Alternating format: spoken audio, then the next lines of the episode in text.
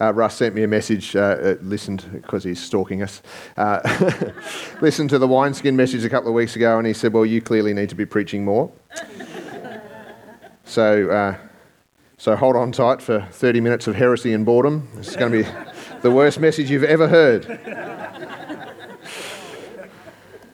Never mind following Steve Barr from last week. Um, wasn't that just outstanding? Um, uh, I remember, as Steve said at the time, we'll probably won't remember what he preached, but we'll remember that illustration perhaps for the rest of our lives. Um, such an incredible reminder that everyone who enters the kingdom is a person. Uh, do you understand what I mean by that? We, we lose connection with that sometime. And those people are connected to other people. And uh, there's a profound impact when you know, sometimes one person comes into the kingdom and their family comes into the kingdom and their friends come into the kingdom. So, yeah, linking that back to Alpha, just think about the impact that that, that one person that we're praying for that that could have. Um, I was reminded again uh, that we just need to be obedient and responsive to the Holy Spirit um, when we're around people. Um, because Jesus' capacity to love people and draw people is so far beyond our own, and uh, he's just relentlessly pursuing everyone. But today, we're going to talk about worship. Pet subject, surprise, surprise. Uh, and that is uh, worship in the context of our meeting together here uh, on a Sunday morning. Uh, and it might seem strange, but parts of what I'm going to talk about will tie in with uh, uh, bits of what Steve was talking about last week. Um, worship is a key in establishing our love for those who are yet to enter the kingdom and our motivation to therefore go. Those things are connected. So we're going to go fast today because this was going to be two preachers, so I'm not going to waste any words, and we've got a lot to get through. So hold on tight. Um, I want to unpack worship under two uh, broad categories. Can we? It's driving me mad. It's driving everybody else mad. under two broad categories, and this is by no means uh, an exhaustive exploration of worship, but I feel these points are what God has for us today. So, uh, the first part's going to be why do we worship? Why worship? Why come together and sing? Why is it important? And then we're going to talk about practically about how we worship how does it work and, and what pattern has, uh, has God laid out for us in that? So, firstly, why? Why do we come together and sing? Why is it so important? Or perhaps you're just not the musical type, and sometimes you think to yourself, why do we have to do this? I don't like music. Will you please turn it down? Can't we just get on with the good stuff? Stop all this emotional carry on and just open the word. Let's read some scripture. Um, I won't get you to look them up, they'll come up on the screen. Psalm 95 1. Oh, come, let us sing to the Lord. Let us shout joyfully to the rock of our salvation. Psalm 150, verse 1. Praise the Lord. Praise God in his sanctuary. Praise him in his mighty firmament. Praise him for his mighty acts. Praise him according to his excellent greatness. Praise him with the sound of the trumpet. Praise him with the lute and the harp. Praise him with the timbrel and the dance barb. Praise him with stringed instruments and flutes. Praise him with electric guitars and drum kits. Um, Praise him with loud cymbals. Praise him with clashing cymbals. There you go. Let everything that has breath praise the Lord. Praise the Lord. Colossians 3:16 Let the word of Christ dwell in you richly in all wisdom teaching and admonishing one another in psalms hymns and spiritual songs singing with grace in your hearts to the Lord. Psalm 100 verse 2 Sing to the serve the Lord with gladness come before his presence with singing. Ephesians 5:15 See then that you walk circumspect, circumspectly, not as fools, but as wise, redeeming the time, because the days are evil. Therefore, do not be unwise, but understand that what the will of the Lord is, and do not be drunk with wine, which is dissipation, but be filled with the Spirit, speaking to one another in psalms or songs, and hymns and spiritual songs, singing and making melody in your heart to the Lord. There's more. James 5:13. Is anyone among you suffering? Let him pray. Is anyone cheerful? Let him sing praises. Hebrews 2:12 saying, I will declare your name to my brethren in the midst of the assembly I will sing praise to you. And Zephaniah 3:17 says, The Lord your God in your midst, the mighty one will save. He will rejoice over you with gladness. He will quiet you with his love. He will rejoice over you with singing. So that's just a few. I had a quick Google. Apparently, there are around 1,150 verses in the Bible that reference music and singing. That's a lot. We could read them all. So, why sing? Well, clearly, as we've just read, because the Lord is into it. It's not just a nice thing that all the emotional, creative people do, it's actually a biblical command. It's not an optional extra or something we just have to get out of the way before we get to the real stuff. And it would seem also from these scriptures and many others that God designed us to respond to Him with singing. We're told in Zephaniah that actually God Himself sings over us. So obviously, creativity, music, and singing together is something that God is really into. It has been given to us both as a biblical mandate, but more so, and this is important, more so as an incredible gift to express our worship to Jesus in a way that connects so much more deeply than just our spoken words. So, on that thought, and don't think about this too hard, um, this is the sort of things I lie awake staring at the ceiling thinking about. Um, but has it occurred to you that music is pretty weird at face value? It's kind of odd. Um, sound, like noises, the things we hear, is just air moving back and forth at a given rate, and it's in such a way that our ears receive that and turn that into impulses in our electrical impulses that our brain can interpret. So, sound in certain combinations evoke a response, like fingernails on a chalkboard or a polystyrene packaging cake. but some sounds put together in particularly creative ways take those interpretations in our brains and they connect them with our God given emotions and they make us feel and express things. So we've got a choice. We could see music and singing as something that the musical, misty eyed, emotional creatives love. or we could see it as part of how we were designed by our Almighty Creator. We could see it as a gift. We're wired up to feel and connect with things that we hear and music to, is given to us as this extraordinary gift to express our worship to Jesus. We have a different reaction to a major chord than we do a minor chord. Um, I was going to play one, but we won't for the sake of time. Um, but you can, uh, do you know what I mean by a major chord and a minor chord? You can play both of these chords to a child who knows logically nothing about music, and they'll immediately be able to tell you that one of them is happy and one of them is sad. That's extraordinary. So, in being created in the image of God, that creativity and response is hardwired into us. It's not something we need to shut down, it's part of God's design. And it must be part of God's makeup too. Or perhaps that's just how we evolved. That's how we crawled out of the slime. or maybe an incredibly creative God created us in his image as creative beings, and he joined those dots for us to give us this gift to respond to Jesus and all that he is. So, why worship? Point one. Because we're commanded to. We're created with it in us, and because God gave us the gift of music to reflect the awesomeness of Jesus back to him. Okay, that's three points. Why worship? Point two. Because it focuses us on Jesus and not ourselves. When we come together in Jesus centered worship, we are joining in with the anthem of the kingdom that is happening all the time. We become aware of his presence and what he is doing, and suddenly the stuff of our week seems small and insignificant.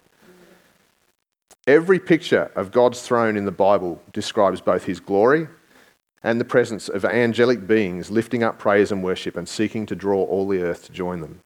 So, just one of them, uh, let's read from Isaiah 6. In the year that King Uzziah died, I saw the Lord sitting on a throne, high and lifted up, and the train of his robe filled the temple. Above it stood seraphim. Each one had six wings. With two he covered his face, and with two he covered his feet, and with two he flew. And one cried out to another and said, Holy, holy, holy is the Lord of hosts. The whole earth is full of his glory. So suddenly, when we're aware of this picture and the reality going on right now, the argument that we had with our spouse on the way to church about what we're going to have for lunch seems less important. But it's not just the trivial stuff either. Maybe that's not trivial. Lunch is important. Um, joining in the chorus of the angels brings us brings the life and power of God into everything and anything that we're facing. we become aware of how, and how, of how powerful and massive God is in the midst of facing bankruptcy or our illness that has a terminal diagnosis. Our loneliness or heartache seems smaller when we're welcomed into His presence, where this kind of extravagant worship is going on all the time. so we're going to go fast. Why worship? Point three. Because when we sing, we are open to what He wants to say and prepared for the teaching of the Word. So Colossians 3:16 which we read earlier tells us that let the word of Christ dwell in you richly in all wisdom teaching and admonishing one another in psalms and hymns and spiritual songs singing with grace in your hearts to the Lord. Now notice that this scripture is one sentence and I, this only just occurred to me. Our singing is more than a warm up for the sermon or a filler in the service. This scripture is clearly laying out for us that singing stands alongside preaching as one of the great two ways that God has ordained for His word to dwell richly in each one of us. So, connecting this thought with the creativity that we spoke about earlier, the songs we sing in worship can be like bite sized take home theology. Because of the emotional connection through music, combined with the songs we sing, we have this mental shortcut that easily commits um, the Word of God to memory. It's like a redeemed earworm. Do you know what I mean? we all talk about how we get songs stuck in our heads, right? How good is it when these songs are chunks of scripture and biblical truth just resonating? I think that what the scripture is saying to us is that the word of Christ can dwell in us richly through the songs we get stuck in our heads or other things. it's also why we need to be really careful about the songs that we sing, what we choose to sing. And we're careful about that here. If we're going to get it stuck in our heads, we better make sure that it isn't heretical rubbish. We better make sure it's actually true. and that they're about Jesus and not about ourselves. And more on that later. Um, and this is where we, we tie in um, with uh, uh, a heart for the lost. Why worship? Point four. Because everything else flows out of worship. I just have to have a drink because I'm like an old car.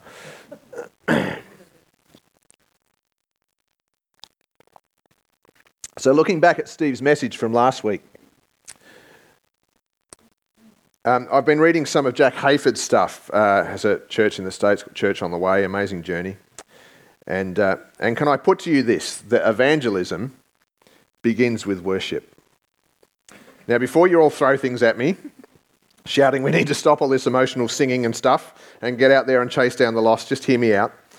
Um, we seem to find this pattern in the New Testament that Hayford puts it to us that the priesthood of all believers, all of us, that there's a biblical order of things, and it's as follows.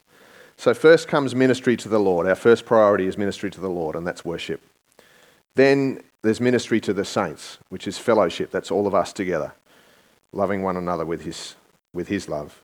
And then out of that flows ministry to the lost, which is evangelism.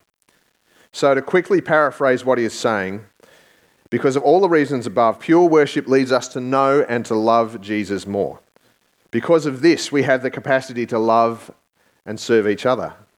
And because of these two facts, evangelism becomes a natural byproduct of the life of God flowing from a healthy body, nourished through worship and fellowship. Gone quiet.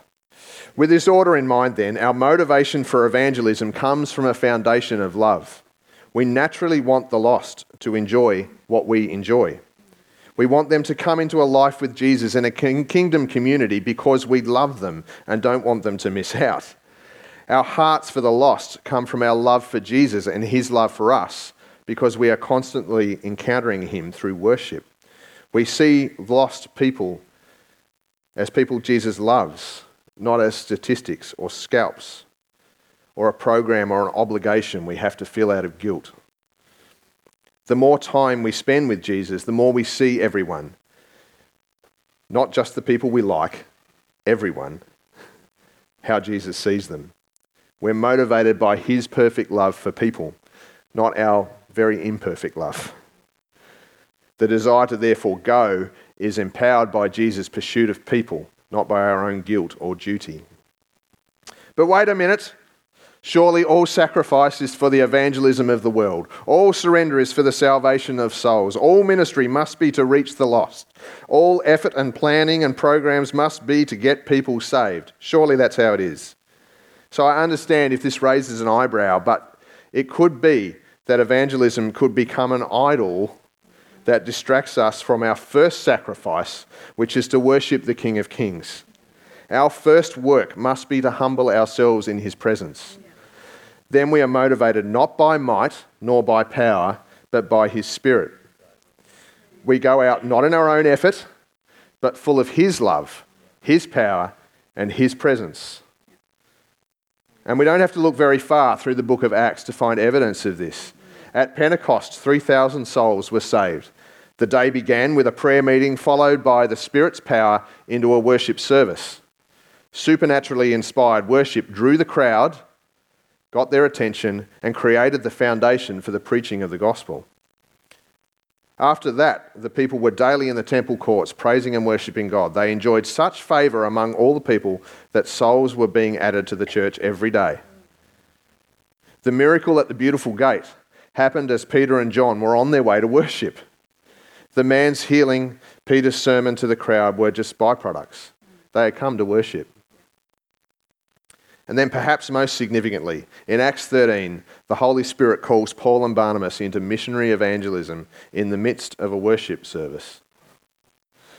From here, the gospel broke through the entire Roman world and actually set the course of history as we know it, all going back to a worship service in Antioch around 1900 years ago. And here's the quickest point why worship? Point five, and perhaps most importantly, because Jesus is awesome and He deserves all of us, everything we have. Which leads us into sermon part B. Take a deep breath, have a stretch. We're going to talk about how we worship, the practicalities of that. So, point one. So, there, is, um, there seems to be an order or biblical pattern for when we come together. You'll notice as a general rule that we kick off with a praise song or a fasty I like to call them. so Psalm 100, verse 4 says, Enter his gates with thanksgiving and into his courts with praise. So it's not a formula that church kind of rolls something like this. We start with a couple of fasties, then we do a couple of slowies. Then maybe some ministry and manifestations of the Spirit happen, and then the word is preached, and then perhaps there's a response. It's actually a biblical pattern given to us. It's not a formula. Because God knows us better than we know ourselves, and He knows best how to get His kingdom into us. So, from that standpoint, we enter His courts with thanksgiving and praise. Or we get our eyes off ourselves and the argument we had in the car on the way here, and we be thankful. We become thankful and we turn our hearts towards Him. The fasties, they get our attention and they remind us of who God is. Told you there'd be some heresy. From there, we are ready to join the chorus of the angels around the throne and enter into deep, enter deep into his presence and the purity of Christ-centered worship. And then because we're in this in that place, we are finally tuned in and aware of what he is saying to us and to the body. So the manifestations of the Holy Spirit begin to flow. From there, we're ready to receive the truth of the word preached and revealed by the Spirit because we're in his presence and we're listening. Now, notice that nothing about this order or pattern of things has anything to do with convincing God what he should or shouldn't do, convincing him to do anything a certain way. It's all about God knowing how to lead us into what he is already doing. It isn't about a formula that convinces the Holy Spirit to come out of the corner and play like some kind of shy puppy.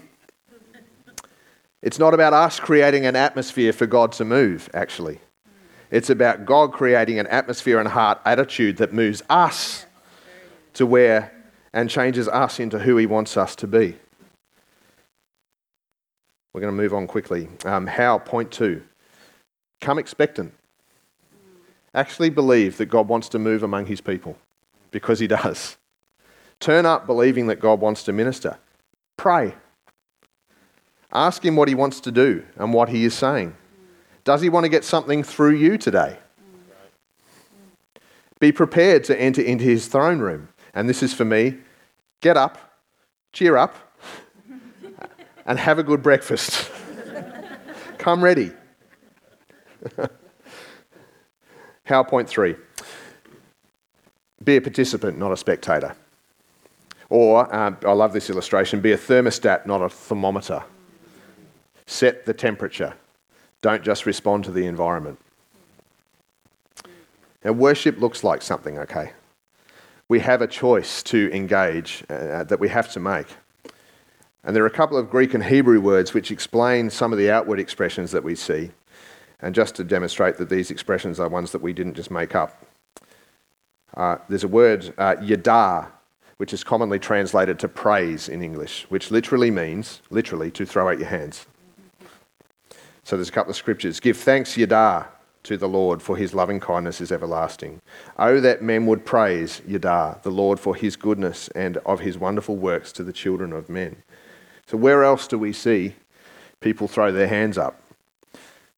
Concerts, the footy, surprise parties. Why do we do that? Because it's the way we're made. That God has made us with these inbuilt mechanisms in us, or reflexes almost, to praise Him. Uh, one of the most commonly used words for worship in the Bible is the Greek word proskuneo, which literally means to prostrate oneself. I said that right? To kiss the hand towards, to throw oneself flat on the ground in reverence, in re- I didn't say that right, in reverence and awe, or to get on our face before the King of Kings. So when the Bible is talking to us and speaking to us about praise and worship, it is calling us to some very obvious outward expressions. People have said before, um, probably in an attempt to shut worship down, that these physical expressions are carnal or it's all just hype. It's all crazy Pentecostals swinging from the chandeliers. It's not so. It's actually the way we're made. So, key in all of this, though, is that um, corporate worship, all of us together, is one of the ministries of all the saints. That's all of us. Worship isn't something that we come to church to observe or to witness. It's something that we actively engage in. Think of it like a team sport, not a spectator sport. It's like um, basketball, not golf. Nothing wrong with golf, but you play it by yourself, right? As saints, worship is something we'll all be doing together for all of eternity. Mm, As a priesthood, then, when we come together for corporate worship, we are all adding our voices and praise together, joining with the angels around the throne, and we all get to take part. What an incredible privilege. Psalm 1 reminds us that God inhabits the praises of his people. We come together to praise. The Holy Spirit is present with, present with us because we are joining with him doing his most favourite thing ever the Spirit comes to glorify Jesus. Cor- corporate worship is one of the most important ministries of the saints, and it is also the one we'll be doing for eternity. So, best get used to the idea now. All right, how? Point four. How to worship for. And here is the most important point. And if you forget everything else I've said today, I don't care, as long as you remember this, which is why I've saved it for the end. Our worship is for Jesus. Our songs need to be focused on Jesus. Everything else we've talked about is a byproduct of focusing on Jesus. We need to sing about the King of Kings. We need to not sing about our struggles. Be patient with me here.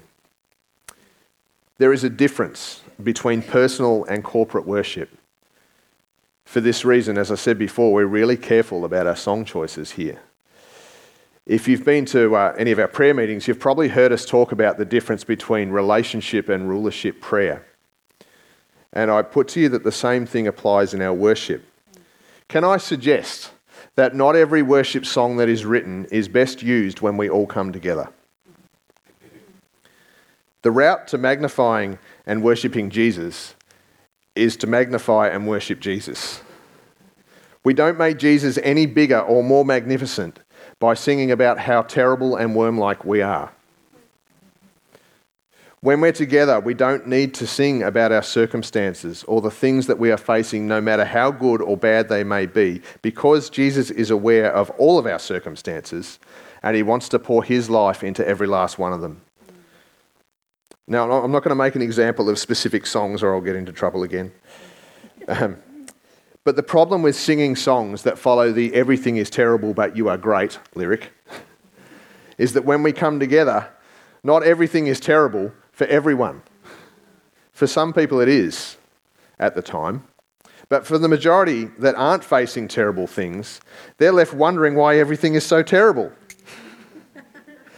And if we go too far down that path, they all start looking and trying to find some terrible things in their lives so that they can connect.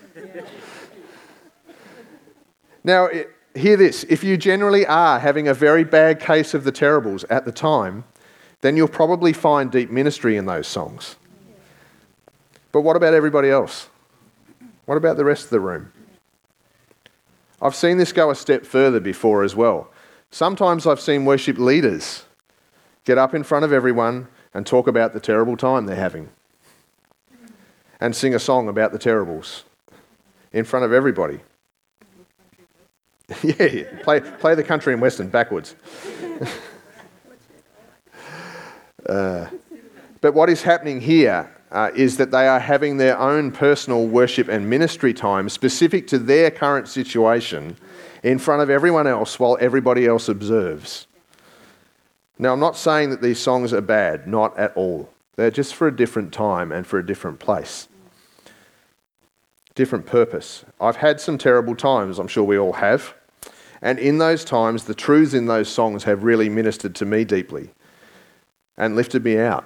But they've ministered to me in my lounge room or in my car or in my headphones. When we come together as all the saints with all of our stuff, good and bad, the shortest route to joy in victory in all of it is to just lift up Jesus. Sing to Him, not just about Him. Do you know what I mean by that? When we do this, He'll fill us with His life and presence, no matter what our current reality is. I said I was going to finish with that, but I'm going to finish with this. What is our image of Jesus when we come to worship? What is your image of Jesus? How do we see him? and relate to Him. How we see Him and relate to Him will have a profound and defining effect on how we worship Him. So, how do you see Jesus? Perhaps He's like your mate Greg, who you bump into at the pub every now and again, and you really like Greg, and Greg's everybody's mate. Never met a Greg I didn't like. He's a really decent guy who did some great stuff. He's a great bloke. Or perhaps he's the, uh, the away in a manger Jesus, the peaceful baby in a manger who came at Christmas and he never cries. Huh. Or the Casper Jesus. Explain. He's the friendly, peaceful guy who means no harm, wafting around wearing a white sheet riding on a donkey. He's going around being nice and he's doing good things. Or maybe he's the Jesus suffering and crucified, beaten and broken for us, sacrificed on the cross at Calvary, his mercy and blood poured out for us, and this is true. Or the Jesus who defeated death and walked out of the tomb, who appeared to his mates and his disciples. This is also true. Can I suggest that those images of Jesus are not where it ends? How about the right here, right now, Jesus? Let's flick over to Revelation 1. Dangerous to read anything out of Revelation when you're speaking.